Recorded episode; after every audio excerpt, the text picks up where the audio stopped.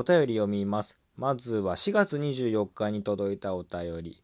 よううんこ野郎、久々に飯行こうぜ。あの ライン とかにしてくれませんかこれ。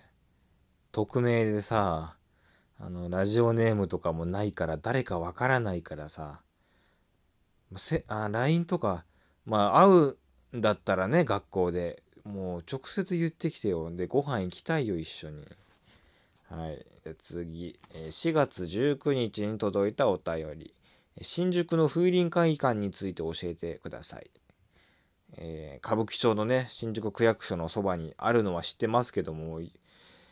ったことがないからね、なんとも答えようがないですね。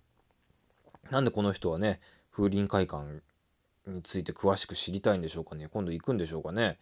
でもね、まあ一つだけエピソードあるんですけども、が通ってた、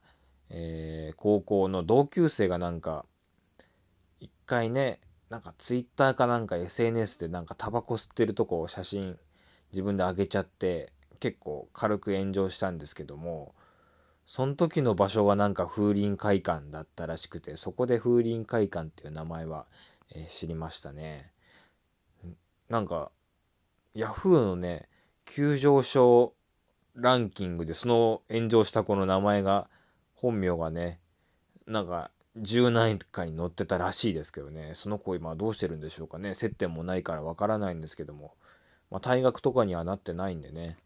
えー、まあ普通であれば大学行ってると思うんですけどもね、